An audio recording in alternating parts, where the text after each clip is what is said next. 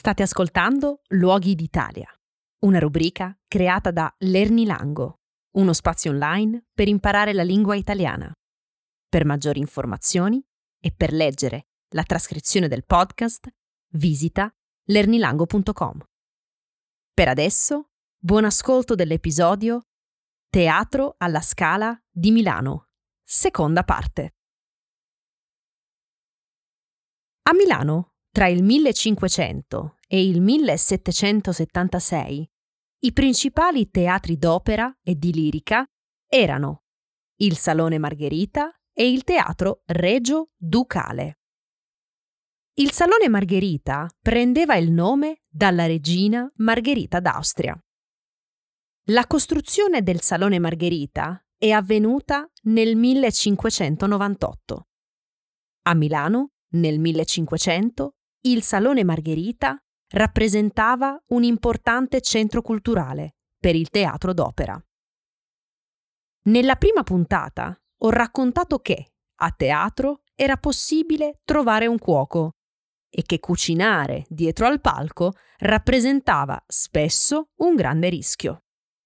Infatti scoppiavano spesso molti incendi che distruggevano così i teatri. Nel Salone Margherita sono scoppiati ben due incendi.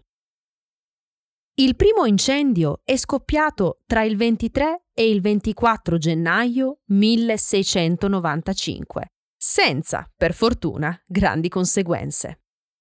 Il secondo incendio è scoppiato invece tra il 5 e il 6 gennaio 1708 e ha completamente distrutto il Salone Margherita. L'altro teatro d'opera, invece, il Teatro Regio Ducale, è stato un progetto voluto da tutte le famiglie nobili milanesi. Le famiglie nobili hanno infatti pagato tutte le spese per la costruzione di questo teatro, cioè del Teatro Regio Ducale. La costruzione del Teatro Regio Ducale è iniziata nel 1717 e il 26 dicembre 1717 sono iniziati i primi spettacoli. In circostanze poco chiare, nella notte del 25 febbraio 1776, nel Teatro Regio Ducale è scoppiato un incendio. Le famiglie nobili milanesi erano pronte a ricostruire il teatro Regio Ducale. Ma l'imperatrice Maria Teresa d'Austria, duchessa regnante di Milano e Mantova, aveva altri progetti. Infatti, l'arciduchessa Maria Teresa d'Austria ha ordinato di costruire due nuovi teatri, cioè un teatro più grande e nobile e un teatro più piccolo e popolare. L'architetto che ha progettato i due nuovi teatri era Giuseppe Piermarini. Il teatro più grande aveva il nome di Nuovo Regio Ducal Teatro alla Scala, cioè l'attuale Teatro alla Scala di Milano.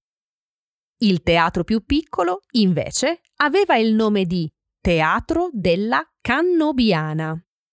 Il nuovo Regio Ducal Teatro alla Scala è il primo teatro costruito in muratura. Nel prossimo episodio scopriremo insieme l'origine del nome del Teatro alla Scala di Milano e sveleremo alcune curiosità. Per oggi ho raccontato come l'attuale Teatro alla Scala di Milano è nato, è stato costruito dopo un grande incendio.